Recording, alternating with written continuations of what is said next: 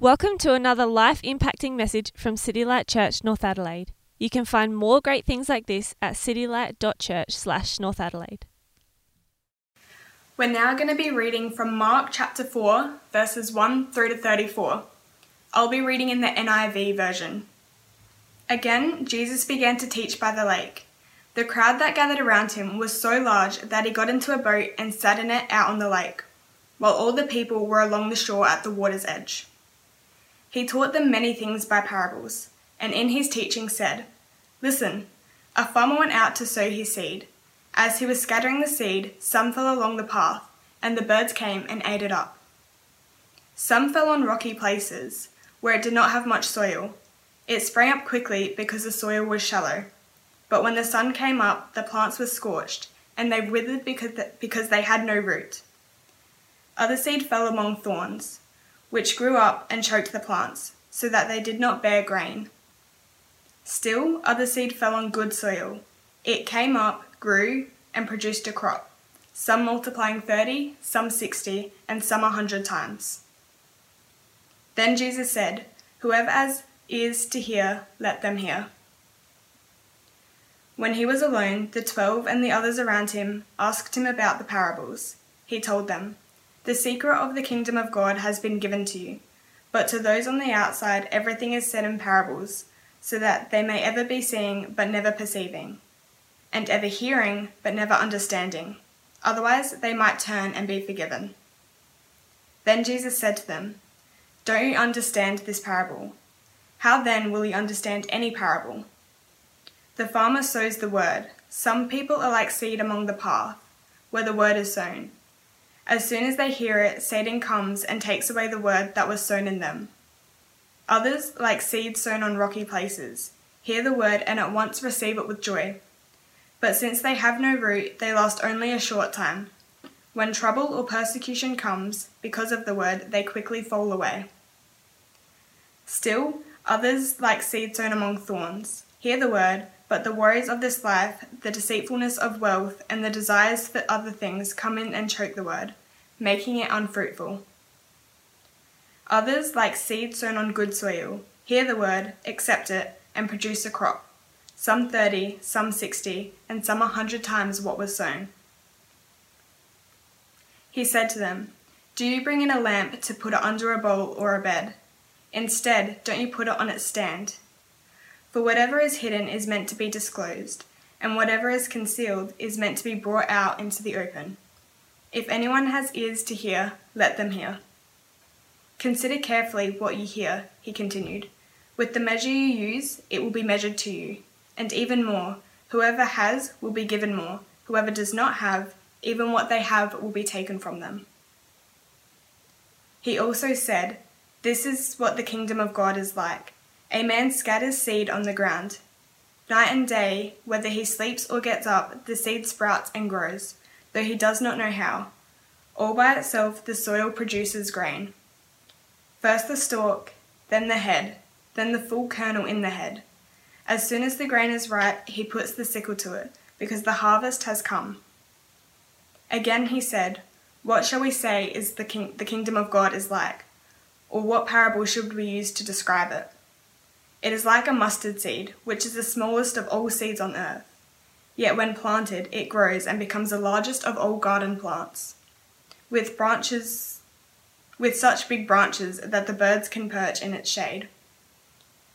With many similar parables, Jesus spoke the word to them, as much as they could understand. He did not say anything to them without using a parable. But when he was alone with his own disciples, he explained everything.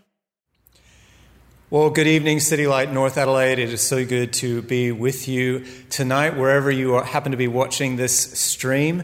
Um, thank you for joining us to worship Jesus. That's why we're here. That's why we're watching this. Jesus, the one who was, the one who is, and the one who's coming again. My name is Tyler, and I'm the lead pastor down at City Light South, uh, down at Christies Beach. And like you, we've been meeting online for these several weeks. And we're also um, on a journey through the Gospel of Mark. And so Simon asked me to come and, and share from Mark chapter 4 this week. And so that's what we're going to do. And I'm really looking forward to unpacking this really significant part of Mark's gospel for you guys tonight. Um, Mark so far has been really just unpacking and unveiling for us this really crucial question of who is Jesus. I mean, he starts off really big just in his opening verse. If you remember Mark chapter 1, verse 1, he says, The beginning of the gospel of Jesus Christ, the Son of God. You know, that's a big claim to make right up front. And Mark is going to spend the rest of his gospel narrative kind of backing up and explaining exactly what he means by that. So, as we dive into the text today, I'm gonna, I want us to pray first that God would um, help us to hear his words, help us to listen really well, because this chapter that we're going to look at is all about listening to the words of God. So, we're going to pray to that end, and then we'll dive to, into the text. So, join me. Heavenly Father, thank you for your word that is true. Thank you for your word that is life. Lord, we live on these words. Every mouth that every word that comes out of your mouth is a word that sustains us, is a word that informs us, is a word that encourages us and challenges us. So help us to hear those words tonight. Lord, thank you so much um, for your love, for your grace. Come now through your Holy Spirit and open our ears to hear. In Jesus' name, amen. Well, if you have your Bibles, open up to Mark chapter 4. Um, thank you, Brianna, for reading the text for us. I'm not going to um, walk through it verse by verse. I'm just going to give you kind of a, a, a, bit of an overview and some, some principles that we see from the text, but I'm going to be referring to it. So just have that open in front of you if you can. Last week, Andrew took us up to the end of chapter 3. And I want to remind you where chapter 3 left off. Uh, it ends with these words of Jesus. Jesus said this He said, Whoever does the will of God, whoever does the will of God is my brother and sister and mother. In, other words, Jesus says, if you want to know who my family are, you don't need one of those little, you know, spit in the tube DNA test things from Ancestry.com. If you want to know who my family are, what you need is to observe their life. You know, if they look like Jesus, if they sound like Jesus, if they behave like Jesus, chances are they're in the family. Whoever does the will of God is my family. But that leaves us with a question then, doesn't it? How do we, how do, how do I, a sinner, someone who's imperfect, someone who just doesn't get it right, a lot of the time. How do I do the will of God? How do you do the will of God? You know, he's going to tell us in Mark chapter 4, but in a way that's maybe a bit different than we might like. He's, he doesn't give us a list of 10 things that we need to do in order to do the will of God. He's going to tell us a story or a series of stories called parables. Mark tells us at the, in verse 2, it says that Jesus was teaching the crowds, as, he, as we've seen him do already, and he's teaching them using these stories, these extended illustrations called parables. he teaches them many things, it says. And then down at the end of our section, verses 33 and 34, says he was speaking the word to them with many parables like these as they were able to understand. He did not speak to them without a parable. In other words, every time he taught, every time he wanted to explain and unpack the word, of, uh, the word of God and the kingdom of God, he used these parables. So we're going to look at a few of them tonight in chapter 4. And in this one, in particular in these parables in chapter 4, we're going to see the secret, I think, the secret to doing the will of God. The secret to doing the will of God. So, the first parable that we find in chapter 4, it's in verses 1 to 20, is called the parable of the sower. The parable itself, we find it in verses 3 through 9, and then Jesus gives an explanation to his disciples that we find in verses 13 to 20. Jesus explains the meaning of the parable to his inner circle of disciples in private, and it's one of the only parables that we find in the Gospels that comes with its own explanation. It helps us to understand why the very first word that Jesus speaks to introduce this parable is the command to listen. To listen. Because this parable is really all about listening, and specifically listening to Jesus. Let me explain what I mean by that. Here's a quick summary of the parable of the sower. You may have heard it before, maybe you haven't, maybe this is the first time. So there's a sower or a farmer or a gardener who is planting seeds. And the, and the way he's doing it might seem to you and me a bit careless. He's just kind of chucking it wherever, and, and some of it lands on, a, on, the, on the road or on the path. Some of it lands on you know rocky soil. Some of it lands on in thorn bushes, and then some of it lands in good soil. And uh, the, the picture here of the farmer, he actually, Jesus tells us, that represents God, or the one who spreads the message, the gospel of the kingdom, the message of God. Um, the idea here is not that God is careless in just chucking the, the gospel message wherever. The idea is that God really desires, his desire, his will, is to see that gospel message, that message of the kingdom, that message of hope and of coming restoration and coming judgment. He wants to see that spread to absolutely every type of person and every place that exists. It's the heart of God. If you are a farmer or a gardener today and you, and you want a harvest of delicious fruit, um, you know, you've got to start with tiny seeds. In the parable, Jesus uses seed to represent God's word or God's message. And a seed on its own isn't really very useful unless maybe you're a bird or a vegan. A seed really is this tiny thing that is meant to produce something else over time. It's only useful when it's planted in fertile soil and grows up into the plant that produces fruit or an edible crop. Uh, in the same way, God wants us to produce these results or a harvest of fruit in our lives. That's another way of saying God wants you and me to do His will and, as such, be fruitful. This is what God wants for you and for me. And that's why Jesus is so insistent that the people listening to Him and you and me listen to His words.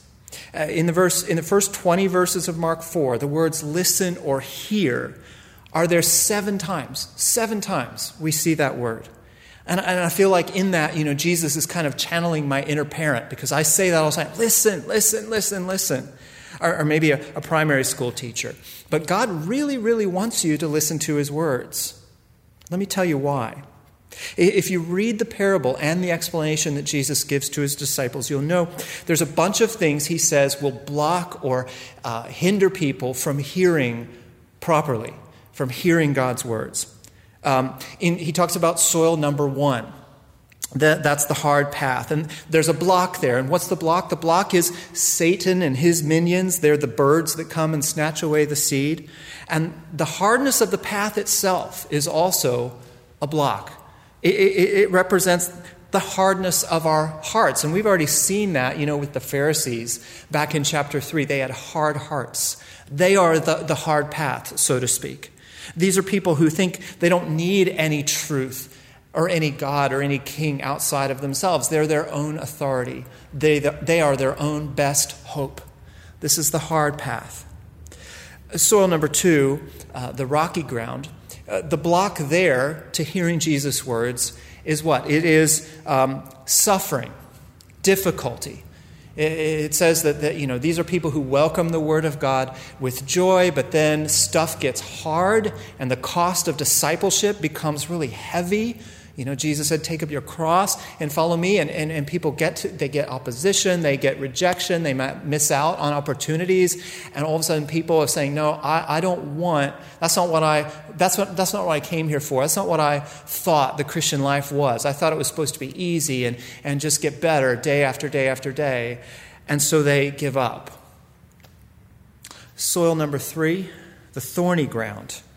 The block there is, um, believing that this world and the stuff this world has to offer is all that matters. Um, you know, if you're so busy trying to save up for your retirement uh, or to put down a deposit on a house, or you are so busy trying to get like super fit for Instagram, or you are worried that you're going to miss out on, on these amazing experiences that your friends are having. Th- these are the, the thorns that Jesus is sort of warning us to watch out for. These are the things that will take our eyes off of Jesus and make us unfruitful in our Christian lives. Desires for the promises of the world, those things will fill you up so that you have no more desire for the things of God. And you won't bear fruit. See, no fruit here means no change, it means no growth, no, ultimately, no reward. That's what Jesus is warning against. And so the message of this parable, it's, it's not just for those who are not Christians. It's not just for those who don't believe or don't follow Jesus. It's for those of us who do believe and do follow Jesus. Because we can fall into the trap of thinking that bearing fruit and doing the will of God and, and, and obeying Him and resisting sin, that those things don't matter. And Jesus says they absolutely matter. Your joy and your eternal reward depends on those things. Jesus wants you to watch out for anything that blocks you from listening to his words. You won't last without his words. They are the very things that sustain you and help you to bear fruit. See, listening to God's words is the secret to doing God's will. That's who's in the family. People in the family are the people who listen to God's words, even the hard words, attending to every word that's breathed out of God's mouth whether I like it or not, whether it feels comfortable or not, but attending to every word is the secret to living the purpose that you were created for. It's the secret to finding the joy that God intends for you. To know and enjoy God, to glorify Him by doing His will. And you see in soil number four, let me, let me reread verse 20 for you. Here's what Jesus said about the good soil, the fruitful soil. He said, And those like seed sown on good ground, they hear the word, they welcome it, and they produce fruit 30, 60, and 100 times what was sown. Men and women in Jesus' day and in ours who attend carefully to God's word, they hear it, they try to understand what it means, and then they put it into practice. People who do that are fruitful. They are useful. Their lives are all in for Jesus. And they want the things that He wants. And they make choices that reflect that.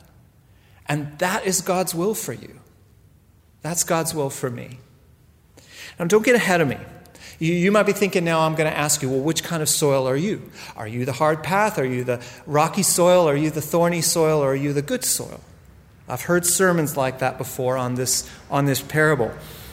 If you're not the good soil, maybe you just need to try harder. You need to get rid of all those rocks and thorns in your life and get with the program. Get rid of the distractions. Start reading your Bible more, and you'll be with it. But see, I think that's missing the point of the parable. This is not a legalistic parable telling you to try harder. Let me explain what I mean. Jesus issues a warning for sure. He, he, does say, Watch out for things that will pull you away from me, that will pull you away and make it hard for you to hear what I'm saying to you. But think for a minute why he so carefully explains the meaning of this parable to his disciples. Why does he take the time? Um, part of doing the will of God, see, is to listen to Jesus, right? And, and his disciples in their listening and they're trying to understand the meaning of the parable, even though they don't at the beginning. They're careful listening to Jesus. They're attending to him. They're seeking him out and trying to understand. Shows that they are ready and willing to bear fruit. They want to do the will of God, even if they're not doing it perfectly. And so you, you see these men and women, you'll see them. Like, think about Peter. He was there that day, he was listening to that parable. He didn't get it. He went to Jesus going, Why are you talking this way? Later on in, in Peter's life, he would be the one that would call down curses on himself and deny that he even knew Jesus. And yet, and yet, over time, over time, what did God do in Peter's life? What did he do? He, he removed the thorns, he removed the rocks so that by the end of his life, he was literally willing and able, and he did lay down his own life for the sake of Jesus and for the sake of the gospel. Because he spent a lifetime not of doing everything right, he spent a lifetime listening to Jesus. these former fishermen and tax collectors and ordinary folks. They changed the world. Why? Not because they tried hard, but because they listened to the word. You can't think that they had it figured out early on. I mentioned Peter denied Jesus. Surely that he can't be the good soil, but, but yet he was. What about you and me? I mean, I still wrestle with pride and, and anger and, and laziness and all these things. How can I possibly do the will of God? Listen to what the Puritan uh, uh, Bible commentator Matthew Henry had to say about this parable. He says, I want to tell you about the good ground, the good, the fruitful ground. He says, That which distinguished the good ground from the rest was, in one word, fruitfulness. He didn't say that this good ground had no stones in it or no thorns, but there were none that prevailed to hinder its fruitfulness. Stones or thorns may be found in the good soil of a true believer's heart, but such obstructions do not finally prevent him from bearing fruit. Why not? Because God is at work in you. Friends, if you're listening to the words of God, even now, if you're attending to his words and you want to understand, you're asking for God's help to change, to trust, to obey, then you will bear fruit. You will. Slowly, day after day, God's word is doing its work in your heart so that you will live out the purpose he created you for. Grieve over your sin for sure. Confess your sin that you might be healed. But if you are in Christ and His Spirit lives within you, then none of those things will prevent you from bearing fruit, from doing God's will. Jesus not only speaks to you so that you might listen and do God's will, He also died for you. As it says, as Paul says in 2 Corinthians 5:14, he says, He died, Jesus died for you, so that those who live, and that's you and me, should no longer live for themselves, but for the one who died for them and was raised. The, the power to change, the power to do God's will, the power to bear fruit is the power that Jesus died to give you in his Holy Spirit. Listen, you remember those blocks to hearing God's word? Remember what they were? Satan and his minions, they were block number one. Well, you, you, you know all the people that Jesus um, healed and, and cast demons out of them, and then they became his disciples. Satan and his minions are no match for Jesus and his word, right? Block number two, there was the fear of suffering and persecution. 11 out of the 12 of Jesus' of Jesus' own disciples would go on to die a martyr's death not counting their lives something to, to grasp onto, but they gave up everything for the sake of Jesus, for the sake of the gospel. Why? Because all those years, Jesus' words had changed their hearts and made them fruitful. Block number three, the love for the world, the fear of missing out. Well, Levi, we saw a couple weeks ago, he was a tax collector and Jesus saved him. Mary Magdalene, she was a sex worker and, and God saved her. Peter, Andrew, James, John, they were all successful businessmen who had everything to lose by following Jesus, and yet they gave it up because they heard his word and they became fruitful. The same is true for any of us who hears Jesus' word today. Jesus' word is powerful, it does stuff in you and in me. But then what about the people who hear Jesus' words, who hear God's word in Scripture, who hear the gospel, and yet they still don't believe? What about them? Well, see, Jesus had this question in mind when he told his disciples why he used the parables, why he spoke in parables. He said in verse 11, he said, The secret of the kingdom of God has been given to you, but to those outside, that's those who don't listen, everything comes in parables, so that they may indeed look and yet not perceive. They may indeed listen and yet not understand. Otherwise, they might turn back and be forgiven. Now, this is a tough passage to understand. I don't have time to unpack it fully. So let me just summarize. Um, Jesus here is quoting Isaiah chapter 6 to show that his word, and specifically the parables, has two distinct purposes. The parables have two distinct purposes. Purpose number one is to instruct the disciples, to reveal hidden things, the secret or the mystery of the kingdom of God to those who are listening, to those who have ears to hear. But then, purpose number two is here in these verses I just read. For those on the outside, the purpose of the parables is to, to the hard hearted people like the Pharisees, is to, to make their hearts even harder, to make them even more resistant, less willing to repent. And, and, and that's, that's a hard thing for us to get our heads around. Um, but it's a tool, the parables there are a tool of God's judgment on those who are already rejecting him. Because, like we see in Romans chapter 1, you can't reject Jesus, you can't reject the Word of God forever. If you go on repeatedly rejecting Him, refusing to listen day after day after day after day, refusing to come into the light, then you will find God's judgment it's a warning. We see that in Scripture and we can't ignore it.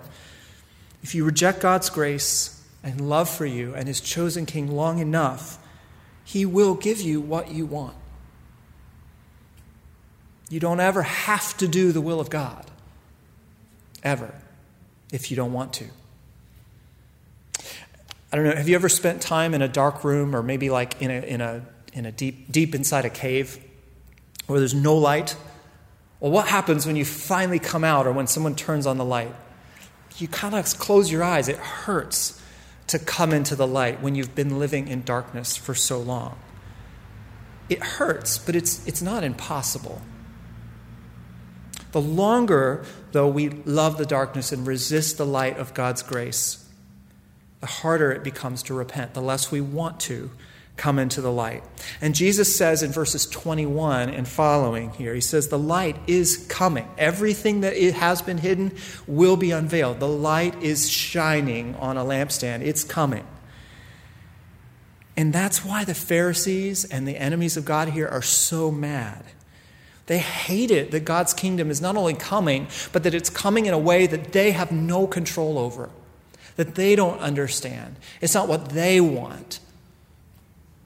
And so Jesus says these words of judgment in verse 25. He says, Whoever has, and when he's talking about what they have, he's not talking about stuff, he's talking about the desire to listen, the desire to change, the desire to know God. Whoever has that, more will be given to him. And whoever does not have, even what he does have, will be taken away. What the disciples and believers have, what they possess, is humble trust in Jesus. Pharisees and the unbelievers, they don't have that trust. They trust in themselves. And one day, even that trust from themselves will be pulled out from underneath of them. Whenever you hear and believe God's words, see, you're doing His will. That's what He wants for you. And what comes when you listen and you hear and you believe? What comes, the reward, is a greater trust, a greater peace, a greater confidence in Him, a greater understanding, a greater hope, a greater joy to honor and serve the King of Kings with your life. And that's the promise for those who listen. In the final section of Mark 4 that we're unpacking today, Jesus tells two more parables uh, about the kingdom of God. And both of them, like the first one, involve tiny seeds. The, the first parable, there's a, a, small seed that starts and then, and then it gets planted by the farmer, and then it sprouts and it grows and it turns into a, a crop ready for harvest. But the farmer doesn't really understand all the complex biological processes that make it happen. He faithfully does his bit, and then nature, or God in this case, uh, does the rest until harvest time. In the second parable, uh, starting in verse 30, the specific seed that Jesus has in mind, he identifies as a mustard seed. Mustard plants were not big cash crops. Uh, no one grew them on purpose. They were actually considered a bit of an invasive species. And yet, Jesus uses that as an example because the seed starts out so small and the plant that results from it is quite large. Uh, Jesus' point here is that the kingdom of God often starts out invisible or, or, or, difficult to see or, or a bit strange and insignificant and small. And yet, at the end of the day, there's a massive harvest of fruit. Think about how some of the people um, reacted to Jesus. In, in uh, some of the other Gospels, it, it identifies that Jesus' hometown was a place called Nazareth, which was a small town. It was a bit of a backwater. You know, people would, would say to Jesus, they would kind of question him or scoff at him and say, How can you be sent from God? I mean, you grew up in Nazareth. Nothing good comes from Nazareth. And yet, from Nazareth came the, the man, the Son of God, who changed the world. I, I don't know about you, but some of you, like I do, can feel insignificant and, and, and, and broken and, and unable to be used of God. And yet, over and over again, we see, from even in the life of Jesus itself, out of obscurity, God can pour his power and his grace and his make his purposes come to pass because that's what he predestined to happen. So what about you? How are you participating now in what God is doing in the world?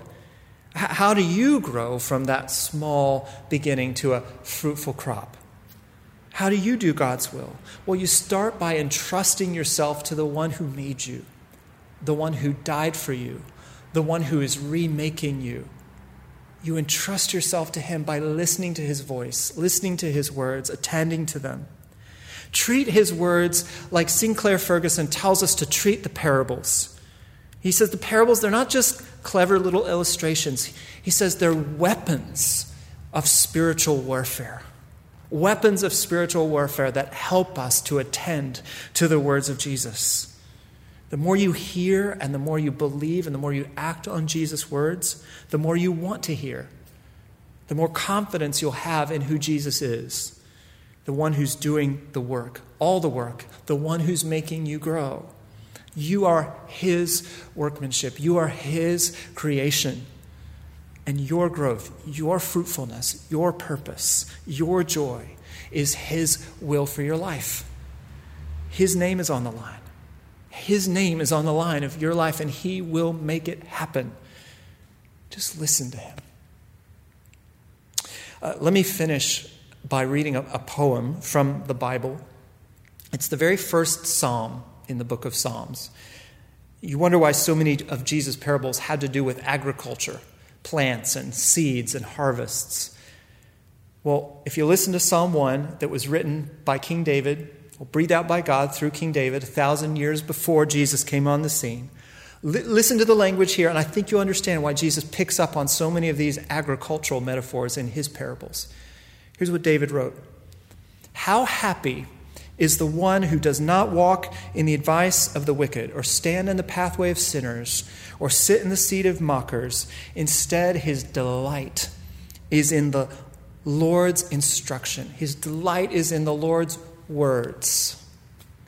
And he meditates, dwells on those things day and night. And what's he like?